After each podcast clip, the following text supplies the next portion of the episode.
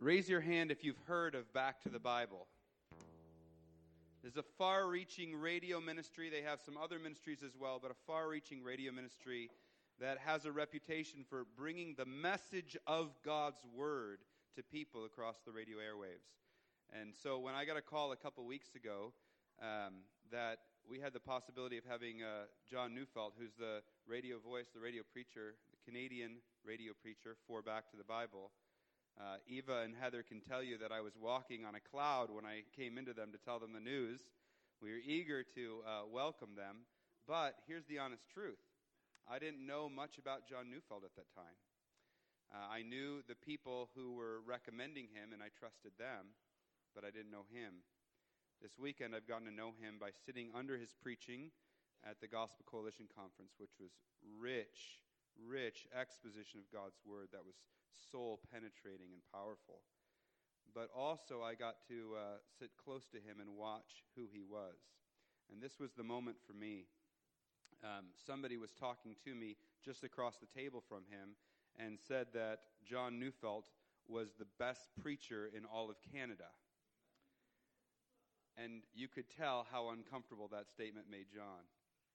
And uh, that just said something to me about what other people have testified to his character that he's a humble, gentle man who doesn't think much of himself but thinks much of God. And so, John, I'm so glad you're here. You can come forward and preach to us. And I'd also just encourage you, they have a booth set out back. If you don't know about Back to the Bible or want to learn more, please do that. Yeah, thank you. Thank you. Well, Pastor James, I think by the time I'm done, most of the people are going to say, if this is the best guy that's in the country, we are in a lot of trouble in this land. So. Um, it's great to be here. Uh, joy to be uh, back in Ontario again. And uh, I must say, as a Western Canadian, I really do love uh, Ontario. Um, and it's strange that I would say that because if you know anything about Western Canada, and, and I uh, grew up in, uh, in the lower mainland of British Columbia, close to Vancouver. And uh, Vancouverites, for some reason, are all trained to hate Ontario early on, and I, I just never stuck with me. Uh, I was in a uh, in a Bible study the other day, and I just told everyone, you know, I'm going back to Ontario, and I love it whenever I'm back there because it just feels like Canada's heartland, and it felt like I had just thrown a stink bomb into the into the into the room. And uh, nonetheless, all that being said, we are a strange country, don't you think? Uh, but anyway, I, I, come, I do come representing Back to the Bible. I'm going to get to the word in just a bit. Uh, Back to the Bible is heard on 96 stations across the country. Um, and uh, we, uh, we did a cross Canada tour uh, a couple of months ago, Ben. I don't, can't remember now which month that was in. It was in June, was it? Yeah. And um, it was remarkable to have gone into one place and just have a woman come to me just unknown and just threw her arms around me, which, you know, really isn't supposed to happen. And, and she started weeping and said, I just came to the Lord through the radio broadcast and just wanted to say thank you so much. And I'm just overwhelmed at the hearts and lives of people that we're uh, touching. Um, we are heard, I know in this area, I think on Joy 1250, and we're heard also on WDCX. I think that's uh, from Buffalo, New York. So I think those two stations were heard on. And I know also that uh, the podcasts are growing continually. Ben says we're kind of at an all time high on podcasts right now, people signing up for that. So you can just go onto our website and encourage you to do that. And that's the ad that I have. But anyway, it is joy to be here. I'm going to invite you to open your Bible, if you would, please, to 1 Timothy chapter 1, verses 18 to 20. And I'll read that text. And, uh, and then after we've uh, read that, we'll consider some of the contents. 1 Timothy chapter 1, beginning at verse 18 and then down to verse 20, uh, just a few short verses. This charge I entrust to you, Timothy, my child, in accordance with the prophecies previously made about you, that by them you may wage the good warfare, holding, fa- holding faith and a good conscience. By rejecting this, some have made shipwreck of their faith, among whom are Hymenaeus and Alexander, whom I have handed over to Satan that they may learn not to blaspheme. Thus far, the reading of God's Word. Now, I wish I could say that, you know, the Christian faith is all about just good feelings and the fulfillment of every dream that we've ever had. Uh, one day we're going to stand in glory, and indeed, it will be the fulfillment of all that we have ever hoped for. But at this time, the time in which we now live, the Christian faith is, as you know, about warfare. You know, when I graduated from seminary, and I now think that it was back when dinosaurs still walked the earth, but when I graduated from seminary, you know, I don't know that I was taught that the Christian ministry, and Pastor James will say that, it is battle. We are called upon to fight a warfare, and by the time anyone is done, in Christian ministry or in lay ministry, I mean, whatever ministry that you are in, you will, like any soldier, suffer the wounds of battle. And it is a telling part of Scripture, and we are naive to think that we engage in the Christian life without being called into warfare. Now, I have for many years now, and I don't know exactly why, because I'm a Canadian through and through, but for many years, for some reason, I have been fascinated with the Civil War in the U.S. that was fought, as you know, from 1861 to, to 1865. And in the U.S., those four years of Civil War were especially tragic. It seems interesting to me that the formation of our country was two years later. And uh, I think the two events are in some way correlated with one another, but I won't go into that. But I have been fascinated with the U.S. Civil War because in the four years in which it was fought, the population of the United States at that point in time was then roughly equivalent to the population of Canada today. And the amount of deaths from soldiers in the Civil War numbered about 620,000 deaths. If you can imagine, it was a cataclysm. All of the other engagements that the United States has been involved in has not corporately had that kind of a death rate as was had in the, in the Civil War. The first battle in the Civil War was held about 50 miles out of Washington, D.C. And it was called either, it depends on which side that you were on. It was called either, if you were on the north, it was called the Battle of Manassas or the Battle of Bull Run if you were on the south.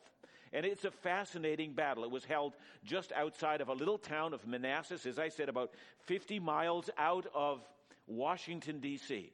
And all of the, you know, the, the important people I mean, the wealthy individuals, politicians, and their wives, and everyone who was someone came out to view the battle. They, they came on, on horses with wonderful uh, chariots behind them, and uh, they were on the side of a hillside. They put out their blankets. They brought their luncheon for a meal, much in the same way as you might watch a sporting event. They believed at that point in time, that is, the North did, that the South was so undermanned and understaffed and unwilling to fight in a warfare. This would be a short skirmish. When it was over, the South would immediately surrender, and at the end of that, they would cheer their conquering troops home, and they would have a party. And so they came and, and sat on the hillside, and the ladies, you can imagine them in that day with the umbrellas against the sunlight, and, and they were going to watch in their dainty fashion the wonderful triumph of their troops. Well, before the battle was over, already the, the lines on both sides had been breached meaning there was a bloody, conflict between them, and in short order, 3,000 men already lay dead on the battlefield. The Union troops then ran in terror all the way back to Washington. All the nobility and everyone else began to flee in their own horses, mixed up with their troops. There was blood and there was horror all around them as they shrieked, suddenly realizing that this was no sporting event. This was warfare. This was battle, and the battle cry is a bloody cry. See, the image of the battlefield of soldiers, warfare is a common image that you will find throughout the writings of the Apostle Paul. The Christian life is a call to battle. Remember, for instance, in Ephesians 6 12 to 13, the we- very well known passage, which I'm sure many of us can recite.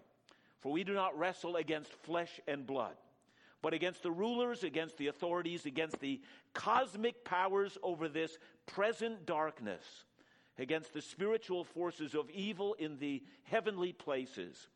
Therefore, take up the whole armor of God that you may be able to withstand in the evil day, and having done all, to stand firm. See, I want to invite you to consider your life as a soldier on the battlefield of truth, the battlefield that Christ has called us. On the one side of the line, of course, is the Prince of Darkness. Jesus called him the father of lies, and it is his specialty to slander and to lie and to abuse the truth. On the other side are those who have been the elect of God, who are called upon to fight for the truth of the gospel. And every child of God has been called into this fight. It doesn't matter who you are, mums and dad. You have been called upon to fight the battle for the truth of the gospel for your children. They grow up in a culture in which they are consistently being told to adopt a value base that will differ from that of Christ. You will fight for their future. I remember as Kathy and I were having kids, I mean, when our kids were little in our home, and our ministry was growing, and God was blessing the ministry that I had. Kathy and I would often get on our knees and we would simply say, Lord, we don't care if we succeed in everything else. We're not raising these kids for the evil one. We pray, oh Lord God, preserve their souls. I trust that you're doing that as well. You are, if you're a mom and dad and grandparents as well, you are on the battlefield for the truth of the gospel for your children. Same is true if you're working in the youth department here. You're a Sunday school teacher. Even in the workplace that you're at, no matter where God has called you, He has called you onto the battlefield. And when anyone enters into service of Jesus, this struggle becomes deadly. So look back at what we've read. Verse 18, I'll start there again. This charge I entrust to you. Paul is writing to Timothy. This charge I entrust to you, Timothy, my child, in accordance with the prophecies previously made about you, that by them you may wage the good warfare. There's the, the language that we have. So I want you to notice here, as we've read this verse, that Paul is giving a charge to Timothy. Go back to verse 3 of this passage, and we'll try to get some context here. As I urged you when I was going to Macedonia, writes Paul, remain at Ephesus that you may charge certain persons not to teach any different doctrine. So that's the background of this book. The Apostle Paul writes 1 Timothy, it's one of the last books that he's written. He writes them to his protege Timothy. I'll say a little bit more about him in just a little a while, but he writes to him. Uh, Paul has been in prison it would appear that he has been released from prison in Rome for a period of time. He is free to carry on ministry in some fashion.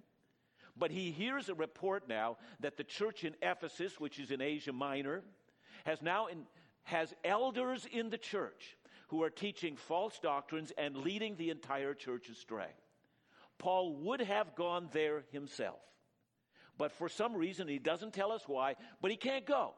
And so he rather sends Timothy on his behalf and says, Timothy, I want you to go there. Your job when you go to Ephesus is to take on the rulers, the leaders of that local church who are teaching error. Your job is to bring them to repentance, correct the doctrine that they are giving, and lead that church back into the pathway of truth.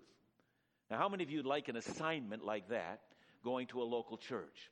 Do you think that you'd receive wounds and bruises before you were done. Do You think there would be slander against you before you were done. Well, can you only imagine what would be said about you before you were done? Who does he think he is coming into this setting doing these kind of things? That's what Paul had done there. Now, notice again as you look at verse 18, this charge I entrust to you. Now you know what the charge is. And notice also that the word here is, I entrust it to you. That word entrust is in fact a legal word. It refers to something that is left in someone else's care. If you're a legal guardian, you have been, children have been entrusted into your care. I mean, imagine, for instance, your neighbor goes on a trip and somehow he has entrusted his house into your care. And let's say there's even a legal document that you've signed that says, while you're gone, I'll make sure that the house that I own will be cared for in the way that I would care for it if I were there. That's what we get this sense of what Paul is saying to Timothy. Whatever you do there, I have entrusted to you a task which would precisely be the task that I would do. Now, whenever you read the Bible, please remember that Paul holds an apostolic office. You know what I'm saying when I say that? As apostle, he writes sacred scripture. He comes speaking on behalf of God. Any local pastor today, that's their task to teach that text which has once and for all been given. We have been entrusted with a task of declaring Scripture. As if Paul himself were here, we in fact are called upon to do that. All those who teach the Word are like that. So Timothy is charged with that task. Well, let's go beyond that. Notice also he says, This charge I, I trust to you, Timothy, my child. So you know, Timothy has been trained by the Apostle Paul. I mean, he was young, he learned the ministry under him. Paul then began to entrust certain tasks to him, and as he matured, he became ready for greater and greater tasks. So it would seem to me that as we read 1 Timothy, this is the greatest task that Timothy has ever gotten from his mentor before. Go into a church and put it back onto its proper footing. Now, notice also as we say, do this in this task in accordance with the prophecies previously made about you. Now, we might stop here and say, what prophecies are we talking about? I want you to go forward to 1 Timothy chapter 4 and verse 14, and please notice it there.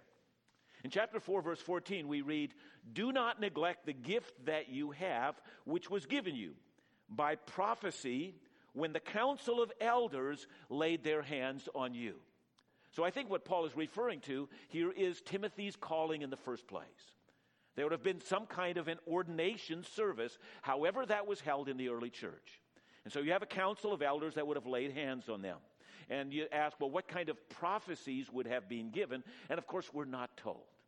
But it seems very likely to me that the prophecies that would have been given to Timothy would have been prophecies that encouraged him to be faithful to the task God had charged him no matter what. I remember I used to have a seminary professor who used to tell us on a regular basis when God calls you to ministry, he calls you to warfare. Now, eh, he, this, this professor did talk to us about the warfare that we would have, and he said, it's kind of like if you've been called to the battlefield and you're commanding general has said to you, You hold Hill 57, so that when your general comes back, he will find you holding Hill 57 or dead on top of it. You will not desert your charge. And I think what Tim, uh, Paul is telling Timothy at this very vital moment in which the souls and the lives of an entire church are at stake. When I come there, when I hear what's happened, you will hold it no matter how difficult it becomes or you'll be found dead in that place. But as a matter of fact, you will do that. So when we read this, that, you know, Paul says that previously, remember this, Timothy, about the prophecies made about you. I am sure that this is the kind of thing that Paul is reminding him of. And then, of course, he tells him to wage the warfare. Now, let's just backtrack for a moment and let's remember what we've learned. Christian ministry, no matter what it is, whether it's pastoral ministry, whether it's ministry in your home, whether it's declaring Christ at your workplace, whether you have an extended family where you might be the only believer that's there, whether you're entrusted with the youth of this church and helping guiding them through their adolescent years, whatever God has called you to do, and God has a calling for each one of us, remember this that God has entrusted all of his ministers to fight for the truth. That is your calling. This is a part of your initial calling when He called you to Christ. There are no non combat members in the body of believers. We are not called upon to flee from the line in the day of battle. So let me give you a little bit of a history lesson. You should know, and some of us sometimes say, Can you believe the day in which we live in? There's so much heresy going on in this world, so much false teaching. You turn on the radio, there's false teaching there. I'm trying not to be a part of that. I'm just telling you that, right? But you, you know, there's so much in terms of the media that leads everyone astray. I mean, all of this false teaching, it must be a sign that we're in the end times. Well, we are in the end times. We've been in the end times since the Holy Spirit fell upon the church. But let me tell you this there has always been a battle for the truth. Read the later epistles in your New Testament. What are they all about? They're all about fighting heresy. That's what it's all about. If you know anything about the history of the church, and let me give you a little hint. You know, you, no doubt, I have seen your statement of faith as Fellowship Baptist, and it's a great statement of faith. I need to say that. I commend it to you. Do you know that historically we did not get statements of faith that stated the truth of what believers believe by simply theologians getting in a you know in a back room somewhere and you know in this wonderful Irenic setting beginning to write out the truths of the Christian faith in some kind of a format where everyone could understand. That's not how it came. Every single doctrine that we hold came through battle. That's how we got it let me tell you about something that happened in AD 325. It was called the Council of Nicaea, where there were already heretics beginning to say that Jesus is not God. He was simply a created being. And so at that place in Nicaea, strong champions for the truth, a man by the name of Athanasius, if you've never heard of him, you'll hear of him when you get to heaven. You would not hold so firmly to the doctrine of the Trinity were it not for Athanasius, who paid a horrible price for defending the truth of the gospel way back in AD 325. I think he was kicked out seven times out of a local church. I think he was banished from the empire. That's what Athanasius suffered in 325. Or let me take you forward to the early 400s, where a man by the name of Augustine did battle with a heretic by the name of Pelagius. And when we today talk about, I know that there is original sin, I was born into sin, we know it's taught in the scripture. But Augustine fought for that, and it's because of that that we began to insist on it because of the false teaching that was going on. Fast forward a little bit further, all the way to the year 451 AD church fought about the full deity and the full humanity of Christ. I believe that Jesus is fully God and fully man. We hold that so solidly because false teachers were denying that, and we had to pour through our Bible and prove that this is the nature of Christ. And then, of course, we go to the late Middle Ages, the 1500s, and we remember the story of the Reformation with Luther and Calvin and Zwingli and how they fought for justification by faith. You're not saved by works. You're saved by faith and by faith alone. We trust in the cross of Jesus. That is our only hope for salvation. Do you think that we proclaim this so loudly? For any other reason than this was being denied even by the church itself. And so brave, courageous men stepped to the fore and paid a horrible price as they fought for the truth that Scripture makes so plain. So when you now lead someone to faith in Christ, and they say, What must I do to know Christ? You simply say, Well, let me tell you that Jesus died on the cross for you and that he paid for all of your sins. And they're all covered by his blood. And if you today might respond to him simply by believing in his sacrifice on your behalf and surrender your life into his hands, you can be born anew and you can become one of God's children. You know how to do that because men like that fought for that doctrine so it would be overwhelmingly clear so that we would not, so that we would not hesitate for a moment to declare the truth. I am so thankful now, as I think about the battles that we're fighting today, see, I'm bringing all of this to the kind of battles that Timothy fought in the Ephesian church. Let me help you with that. Today, we have a number of battles, and, and I think there are three primary ones. And the first is what we might call the battle for the Bible, which has been raging since the 1970s. Let me tell you a little story about this country. In the last 60 years in this country, we have lost in Canada about 50% of all Canadians from Canadian churches. 60 years ago, 50% more of Canadians were going to church than are today. I mean, you think about it. 60 years ago, when it was Sunday, the roads were deserted, and every Canadian was in church. And you say, well, what happened here? And some of us think, well, I know what happened. We became increasingly secular. And we became, you know, increasingly enamored with all sorts of idols. Well, that's only half of the story. And let me say, it's probably not the important half of the story. See, we were asked uh, this weekend at, at, the Gospel Coalition what actually happened to the evangelical church in Canada. How's it doing? And let me tell you that the evangelical movement in Canada today is making modest gains. We are, in fact, a growing, not a shrinking movement. So, where did all this fallout happen?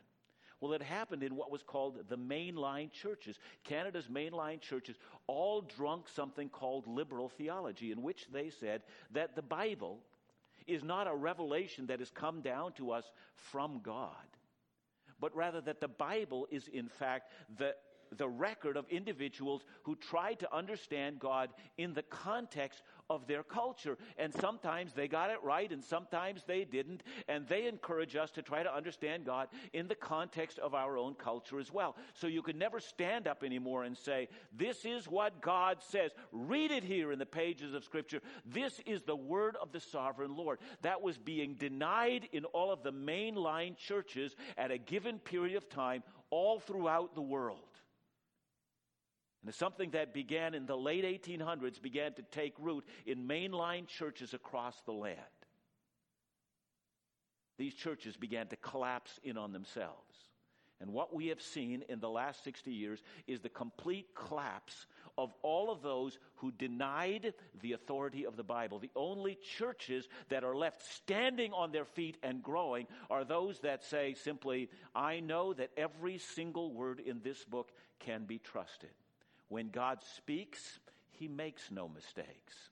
When God declares, he has given to us a book that can be trusted and that we can be, this book can be trusted when it speaks about salvation, but it can also be trusted when it speaks about history. It can be trusted when it speaks about any subject in which it addresses. We can stake our lives and our futures on this. So, for anyone that says, you know, the church has got to change because culture around us is changing, listen, we've already been down that road. All those churches that have adapted their message to the culture are now no more. And the only ones that remain continue to stand on the gospel. So that's the first thing. That's the battle we're still engaged in in this hour, and that battle will be ongoing. Here's the second one as I see it. A second battle that I see it is the battle over the uniqueness of the Christian faith. In a country now which has become a country of pluralism. And before I came to back to the Bible Canada, I was pastoring a church in Burnaby, which is you know right next door to, to Vancouver. You can't really tell where Burnaby ends and Vancouver starts. And and every given Sunday morning, uh, I would have my sermons translated into twelve different languages. So we actually had translators that were in booths uh, out in another room, and they had little TV screens. And the TV screens, you know, they'd, they'd see me, and they'd also have my manuscript, and uh, they would actually have the Bible open, and they would be simultaneously translating into Mandarin or Cantonese or, or Korean or Russian or all the other languages that we actually dealt with, Arabic, uh, Farsi as well. So this was going on. So I always preached to what looked like a mini UN. And it was fascinating to me. And I found out that among the cultures of this world, there is a desperation to hear something that they can live and die on. See, here's, here's the lie that we're sometimes being fed today. In a pluralistic culture, we have to begin to open our hearts that maybe that other religions can also lead to God. Can I again emphasize what what Luke taught us that the apostles said very early on is found in Acts chapter 4 verse 12. There is salvation in no other name. There is no other name given among men whereby we must be saved. Christ is the only one who saves from human sin. And by the way, if you don't know it, most of the religions of the world don't have a sin consciousness. And those that do have no Savior. If you go to Islam, for instance, Islam simply teaches that Allah has a scale in his hand, so if your good deed outweighs your bad, you're going to be fine. There is no method whereby forgiveness of sins is to be had. The only message of reconciliation to God that there is in this world is the cross of Jesus Christ. And to fight for the uniqueness of that is the great fight in which we are engaged in today. So we fight for the truth of the gospel and we fight for the uniqueness of Christ. And the third great area that we're fighting, and this is going to come as no shock to anyone, is we are fighting for holiness and sexual purity in the church today. It's not a shock, is it? I mean, everyone, I mean, we all kind of open up our ears and say, well, I know what the big deal is today. And the big deal is, you know, what are we going to do with homosexuality? And my point has always been the issue is not for, for the world, that's their issue. You want to hear our issue? Our issue is the only legitimate expression of our sexual lives is within the confines of a marriage between one man and a woman who have a union with each other for life. That is our sexual morality. And we fight for that for our children, and we fight for that for all the people around us. I mean, I have a memory of, I'll never forget this. It was a young woman came to church for the first time ever, had never been to church. And by the way, a church that I had served for 15 years, we had conversions every single week. And I can never forget this young woman coming up. She had, um, she had uh, a sexually tra- transmitted disease and it was very painful and it was non curable. And she came and she wept. She was a beautiful young woman. And she said, If I had only gotten here earlier, and I would have heard this message that the only place for the expression of sexuality is when a young man would have come to me and proposed marriage. And we'd have gotten married, and that was the place. She said, I'd never have. Where were you? And for those of us who want to become silent and no longer speak, I want to tell you this is not a message of damning others. This is a message of hope for the human race. This is a message of great joy. This is what keeps human families somehow intact, and it creates a culture whereby a culture can live. We need to stop apologizing for our ethic and fight for it. I'm arguing we don't crawl into a hole somewhere. We say, I will be proud of the declaration of Scripture and I will fight the battle. And I know that battles will require wounds and I recognize that hits will be taken. But I will be found faithful. See, when I read lines as I'm reading this here, look again at what we've read. This charge I entrust to you, Timothy, my child, in accordance with the prophecies made about you. You had a calling from God, and that by them you may wage the good warfare. Now, you see that word, good warfare? Now, here's something I, I want to make sure that we understand. There is such a thing as bad warfare. You know what bad warfare is? You know, some people just love a good scrap and a fight. And we've all known about that. We've known about churches that love good scraps and fights. They kind of clear the floor every once in a while. And the real challenge for all of us to know is what is worth fighting for and what is not. See, it's very important for us, isn't it? There's got to be a good warfare. You know what bad warfare is?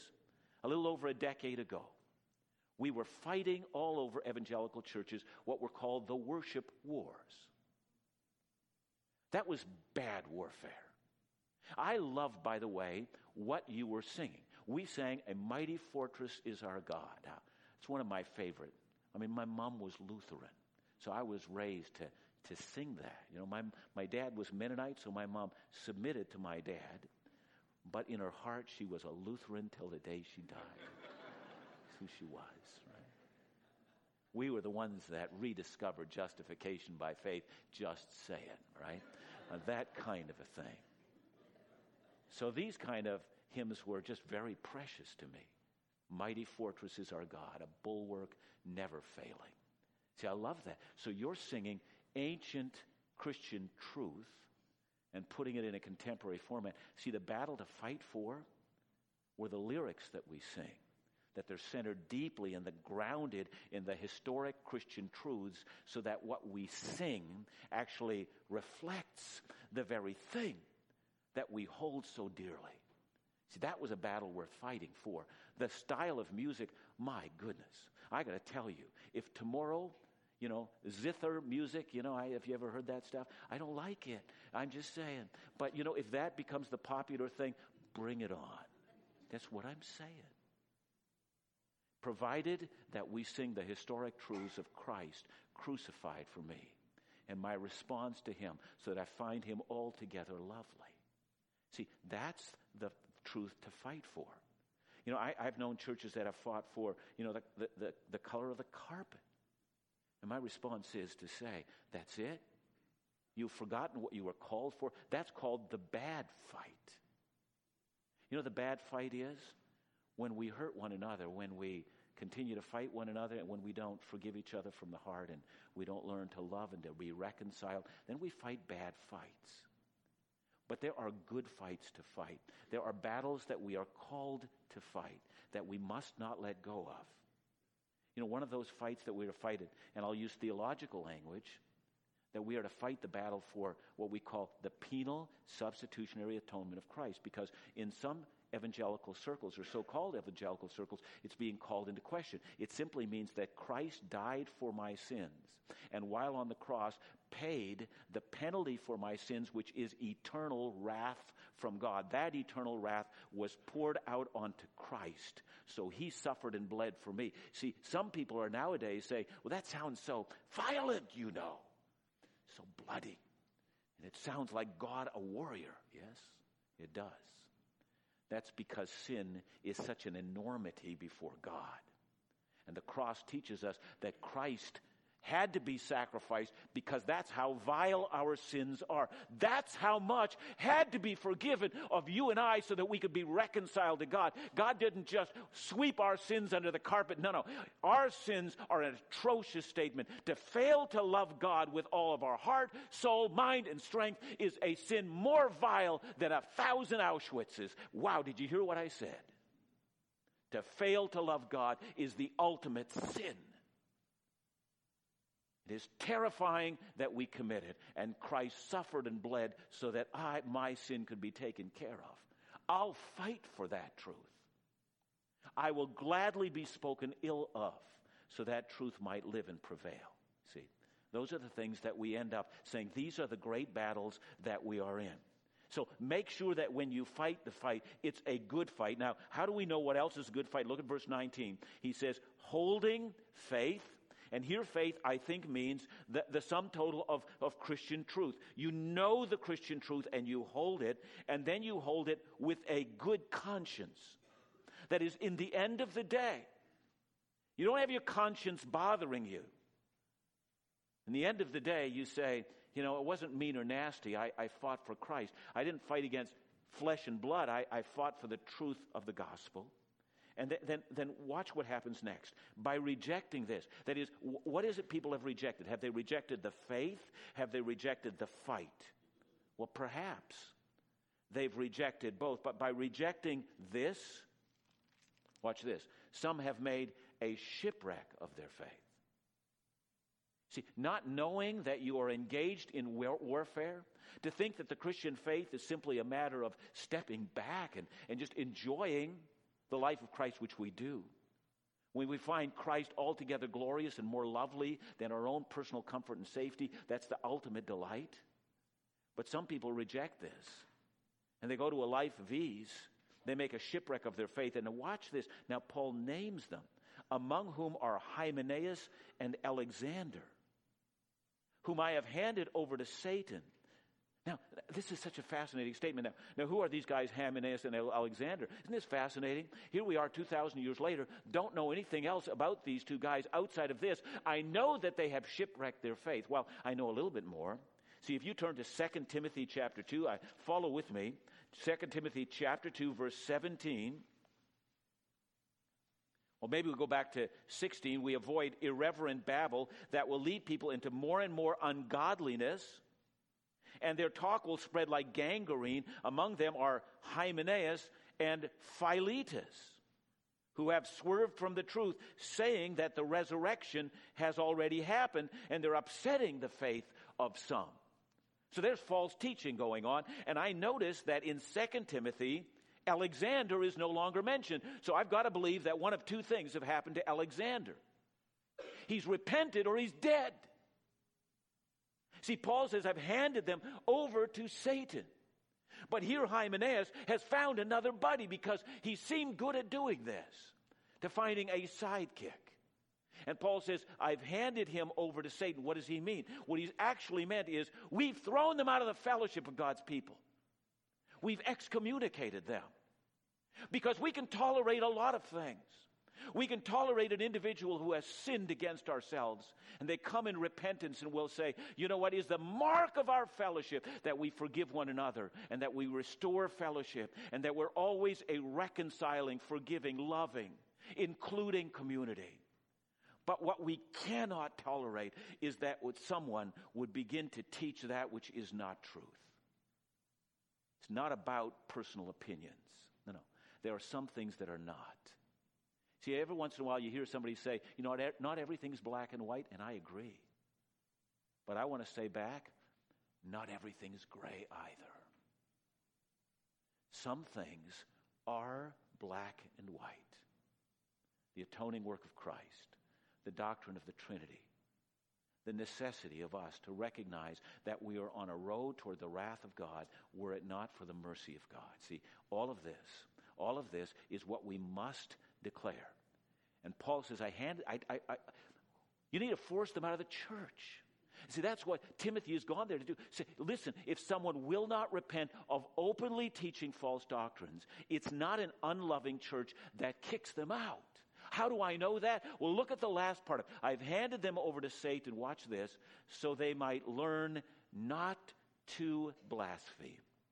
I'm going to stop there for a moment because, I, in fact, that's going to be the end of what I'm going to say because there's something about this being taught not to blaspheme that sounds hopeful to me. Paul is saying sometimes when an individual sees the shock and the consequences of what their lives are coming to, and they feel the wrath of Satan themselves, they might turn and come to Christ. Remember, Paul in 2 Corinthians 12 7 says, So to keep me from being too elated, by the surpassing greatness of the revelations, that is, the ones he was receiving. A thorn was given me in the flesh, a messenger of Satan to harass me, to keep me from being too elated. And I'm going to say one final thing about the warfare that we're engaged in as believers. We're engaged in this warfare. And God, in his meticulous sovereignty, it is marvelous care for all of us, allows us to feel the wounds of battle for the truth of the gospel so that we wouldn't become triumphalistic, so that we wouldn't be overly elated and say, we always get them and we're the best, so that we would remain the humble people of God. We are well served when we are the persecuted people of God, because when we are persecuted, we do not respond in slander. We respond in kindness, continuing to make an appeal to individuals. Come. Come and be reconciled to God for we have heard a voice from God and he has spoken. See, one of the great joys that I have as the Bible teacher at Back to the Bible Canada is to call a nation back to the only source of truth that will save in the end. Would you remember to pray for us as we will remember to pray for you? And as we pray for one another, let me give you this charge. Stand strong in the faith. Continue to stand for Christ. Recognize that God has placed you into your community so that men and women might hear the truth of Christ. And as you battle for the truth, battle for the souls of people, our battle is with the weapons of love. Heavenly Father, thank you for this marvelous church. Thank you, Heavenly Father. Thank you for um, what you have done. I, I, see, I don't know what you've done in this church in the past. I only know that I have attended a worship service that seemed charged with the words of the Spirit in which there was a warmth here that clearly told me that the Spirit of God exists here. And so, Heavenly Father, I pray for Pastor James. Keep him safe in your loving arms. I pray that Pastor James and this congregation would continue to love each other and together take up the tools of warfare and fight for the gospel. Thank you for the day in which we live, O Lord God. We pray for a day in which it would be impossible to live in this country, Canada, without, ha- without having to decide what to do with Jesus. Oh Lord God, may that day truly come. And so, Heavenly Father, guard your people in Jesus' name. Amen.